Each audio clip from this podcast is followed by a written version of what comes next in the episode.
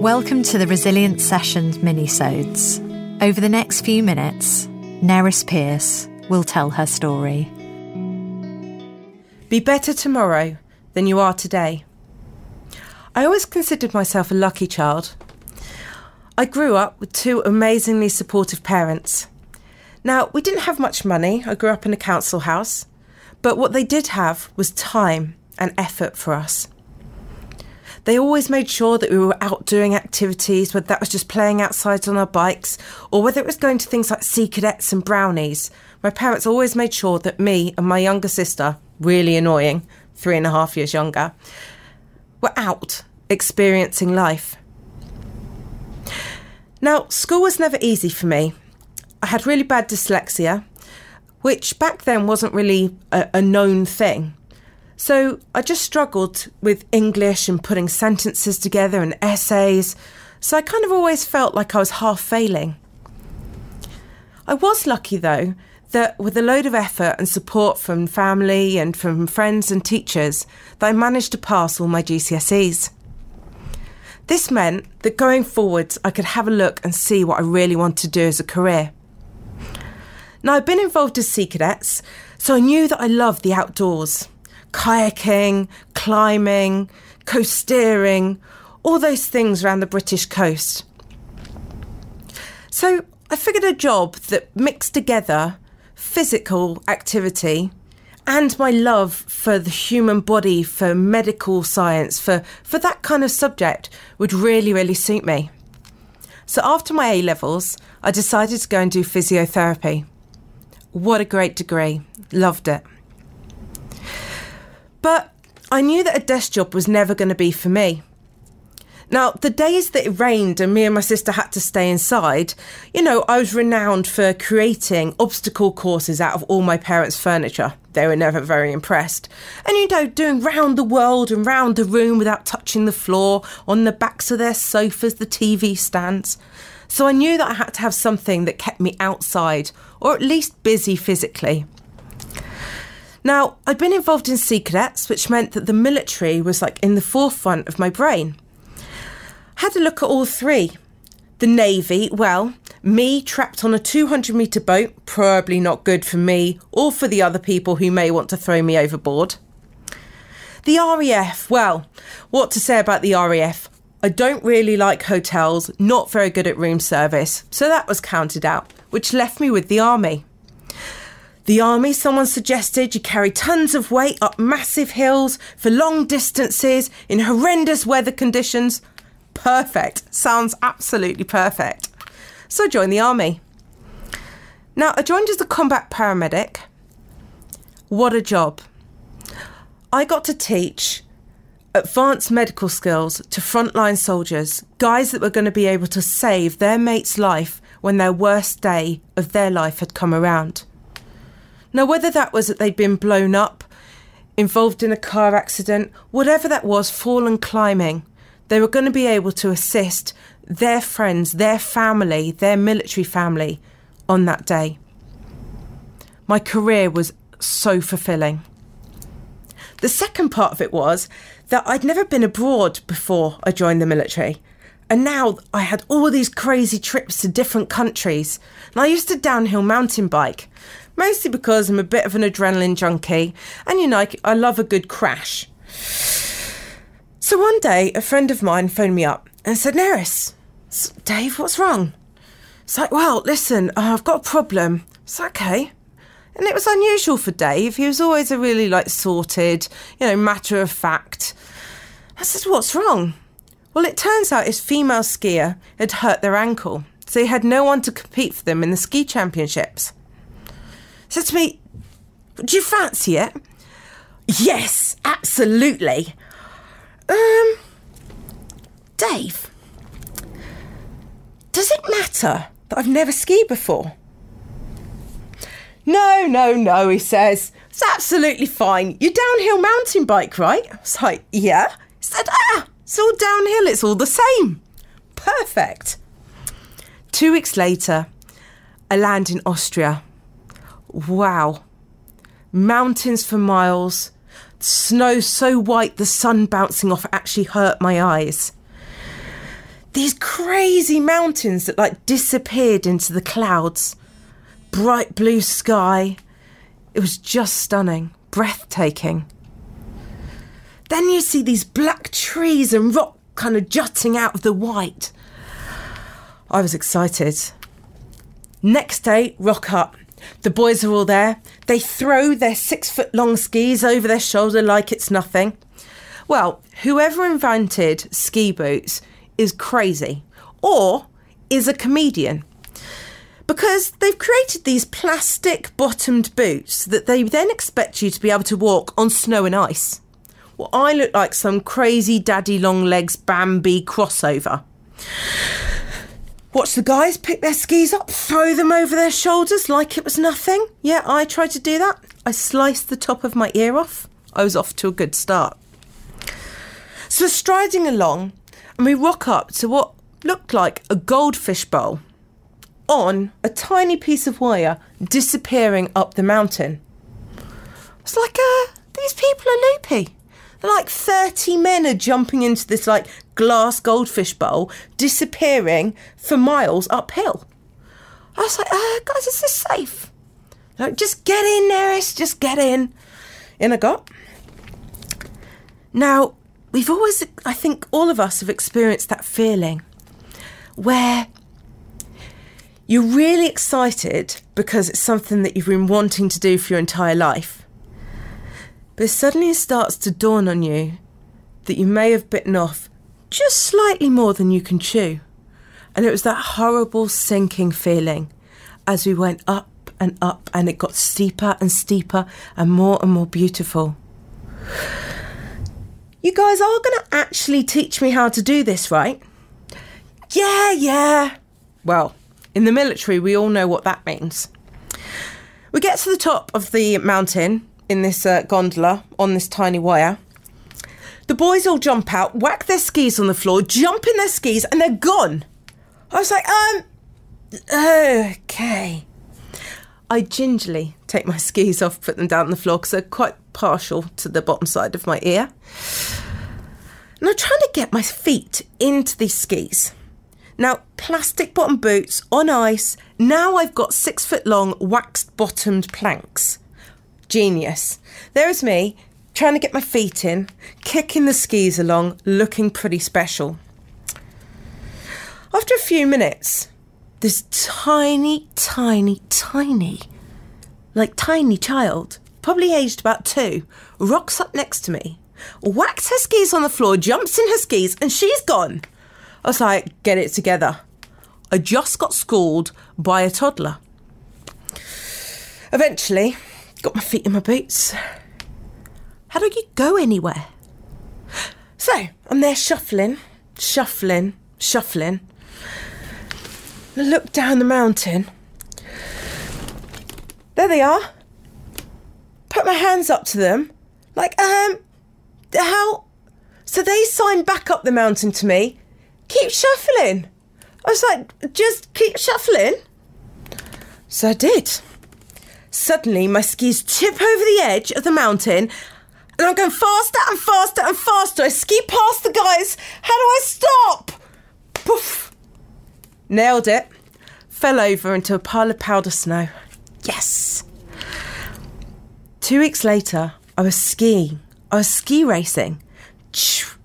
The feeling, the cold air, the sun on your face, the speed of the downhill mountain skiing, the adrenaline rush. Whew. Back home in the UK, and I'd been away, so I hadn't seen my parents for a few weeks. So I pop in on them. Now, my parents have both worked their entire lives, and they work full time and really hard. My mum was born completely blind. Here's the joke she runs security for Cathay prison. Who gave her that job? But you know, saying nothing. My dad did the engineering for one of the NHS trusts. So I've always had parents that have worked so hard. Now I was able to pop in and see what they needed if I could help them out what jobs they needed doing. My parents gave me a list of jobs for the next day. They'd clearly been arguing. You suddenly realise one day that you turn into the adult and your parents turn into like the bickering siblings. It'll come to you one day. So, you know, parents back in their corners. No problem. I'll do all those jobs for you tomorrow. The next day, I got up. I pulled on fully armoured motorbike boots, fully armoured trousers, motorbike jacket, helmet. Now, you may have gathered that I'm a bit of a, uh, you know, speed freak. So I had not one motorbike, but two. So I take out the sensible motorbike, the Kawasaki 500. I'm going along a straight road, doing less than 10 miles an hour. When, bang, car reverses off a curb and takes me and the motorbike over. My legs get damaged, one of them really badly. My shoulder gets injured, and my face hits the side of the car, and I get a head injury. But everything's going to be okay. Because everything's always okay. You break stuff. I mean, I've broken stuff all the time with all my mountain bike crashing and ski crashing, and you know, everything always fixes. It's always resolvable. So that was it. Get on with recovery. Let's go forwards. Well, nine months later, it was becoming really apparent that the damage to my leg was really quite serious and that my nerves had been really damaged in my legs. Now, the crush damage in my legs had meant that I had this 24 7 sensation of burning oil being poured over my legs all of the time. And it was creeping further and further up my body. The consultant suggested this fix one day. I was like, yeah, let's do it. I'm there. N- today? He was like, no, not today, but you know, we'll give it a go. And basically, the idea was the same with that you've seen in pregnant women when they're about to have their baby, that they have an epidural injection into their spine which blocks all of the pain. Sounds amazing. Sounds perfect, in fact. The pain's gone, maybe I'll be able to walk. Maybe I'll be fi- maybe it'll be fixable. Well, I turned up that day for the surgery, and it was supposed to be day surgery, and I'd written it off as just this tiny minor thing, just another treatment, and I'd been through nine months of this. So I went under. When I came round, something just wasn't right. There were people everywhere. There, there were too many people. There was beeping. There was. Is that my parents? Oh, maybe I'm still under. Maybe I'm not round. No, no, no, no. They're talking about pulling the tube out. Yeah, no, I'm, I'm definitely awake. Why are there all these people? This is just easy day surgery. Then I realised I don't hurt. My legs don't hurt anymore. They fixed me. It, it's worked. Thank you. Oh, this I'm fi- fixed. Thank you so much. This is brilliant. Nerys, you've got to listen. The consultant says. I was okay. Look, the procedure didn't go as we planned, and it's gone wrong. And unfortunately, I don't hurt though. Yet, you've got to listen. Unfortunately, I think we've paralysed you from the chest down. But I don't hurt. I was still really excited. I couldn't understand why they were all looking so stressed. Took about four, five months for me to really realise what this was going to mean. It was going to mean that it wasn't fixable. It was going to mean that I was never going to sit up without being lent on something. It was going to mean that I could never go to the toilet without tubes and tablets and faffing and poking and just hassle.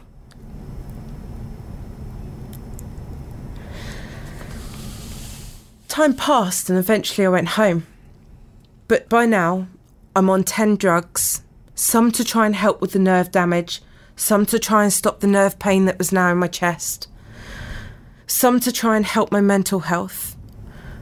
But all added together meant that I was now nearing 18 stone. I couldn't sit up for more than a couple of minutes without passing out. I was bedbound. When I wasn't in bed at home, I was in hospital because I had a bladder infection, urine infection, kidney infection, bowel infection, because none of my systems worked properly anymore. I was worthless. I had no job, no sports, nothing to offer my family or my friends, nothing to offer the community, to offer society. Well, I'd always been the carer, the the person that wants to help, the now I'm laying in bed 24/7 wasting everyone's time. I've got carers coming round. I can't even put a sentence together properly to ask them for what I want for dinner. I can't leave the house without passing out and calling ambulances and stress. My family kept coming round, and so did some of my friends. But I just couldn't understand why.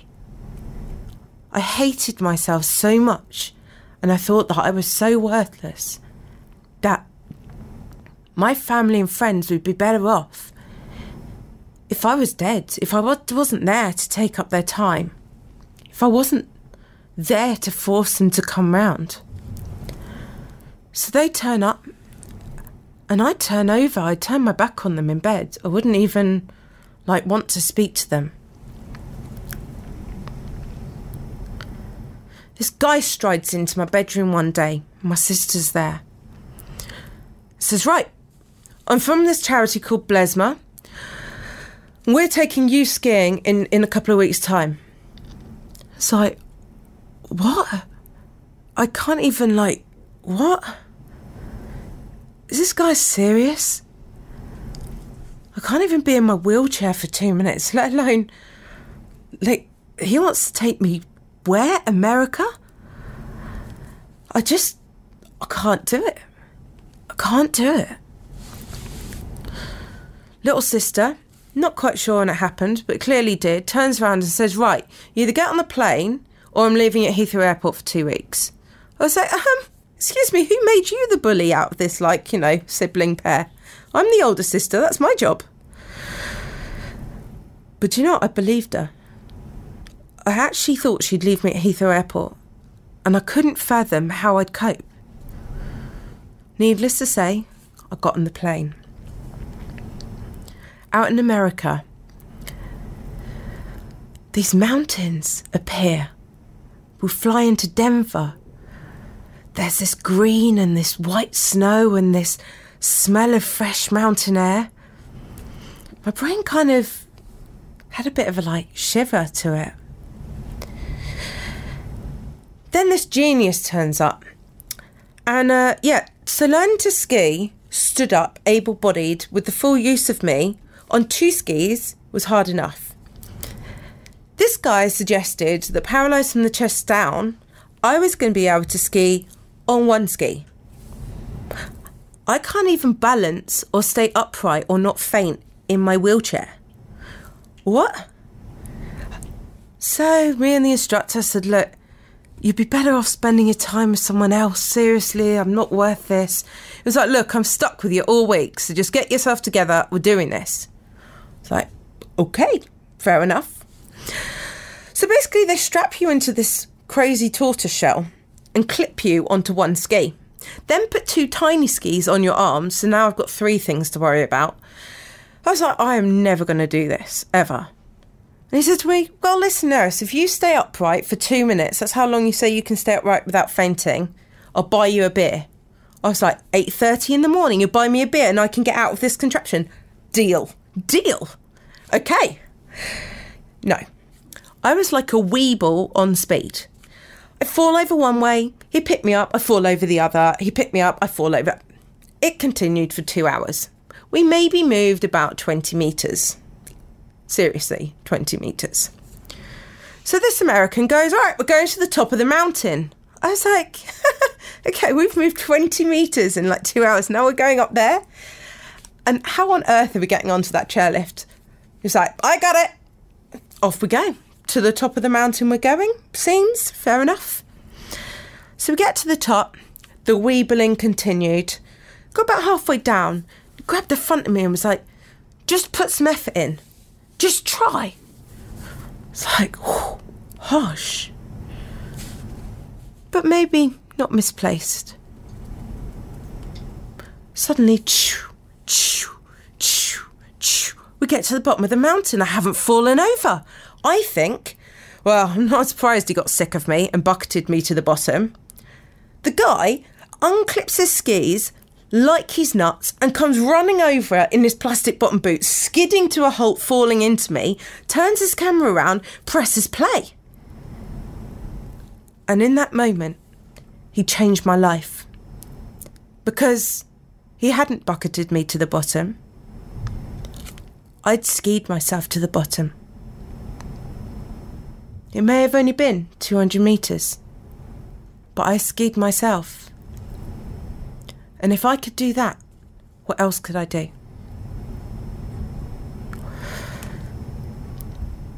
Back home, it was hard because back to the carers, the being bedbound, the not being able to sit up, the drugs. But I asked for help getting off some of the drugs to see if that would help. Then there was this 300 mile triathlon advertised from Help for Heroes, Team True Spirit. The guy rang up after I emailed in, said, Yep, I'll see you at Tedworth House on Friday. It's like, okay, does he realise that I'm 16 stone? Probably not. Hey, turned up on Friday. This god of a man rocks up. You know, the big triathlon builds, huge shoulders, nice legs. And he strolls over and says, Follow me. I was like, Okay, you're the boss. Don't mind following. Sat me in front of a mirror, and this is what he said When you get what you want in your struggle for self, and the world makes you king for a day, just go to the mirror and look at yourself and see what that man has to say. What do you think of yourself? Well, to be honest, I hate what I've become. And this fat waste of space that does nothing, no career, no sports, no hobbies. He says, okay, register that feeling right here, right now, and let's move forwards. Nine months later, me and five other wounded, injured, and sick women complete the 300 mile triathlon. Not only that, but we do it in the world record. We go from London to Paris continuously, 55 hours worth of exercise, worth of swim, bike, and running in our various adaptive means. But more importantly, me and five other people supported each other, inspired each other, pushed each other to achieve something credible. I was lucky enough to get into the Invictus Games 2016. I come away with 10 medals. Me? 10 medals? What? Maybe I need to rethink this worthless thing. Maybe I owe it to the people that have stayed behind me, to the people that have pushed me. Maybe I owe it to myself to be who I am, to be me. I get back, Great Britain are there saying, We've got places to do different sports. Do you want to come and try? I was like, Yes! Hang on, I just said yes without any if, buts, maybes. I go on to compete in the Commonwealth Games in 2018 in powerlifting. The most incredible thing, though, has been the situation it's left me in to be able to help others, to show others that no matter how desperate, how awful your mental health, your physical health, how much you've lost, that you can always find something. As long as you say yes, as long as you push yourself to say yes to every opportunity that comes up. I'm now involved with the Drive project with Making Generation R. I've acted in a theatre production open air. I've started audio describing to allow visually impaired audiences access to more theatre. All because people believed in me and I said yes. Can you be better tomorrow than you are today? If you've been affected by any of the issues discussed here in the podcast, then please have a look at our webpage or show notes where you'll be able to find more information. Thank you for downloading this episode. And why not subscribe and share it with your friends and family? You never know who it might help. The Resilience Sessions has been inspired by Making Generation R a campaign which aims to create a generation of resilient people across the UK. The series is brought to you by Blesma, the Limbless Veterans Charity, and is based on an original idea by Si Harmer and the Drive Project. The Resilience Sessions are supported by Openreach and produced by the Drive Project.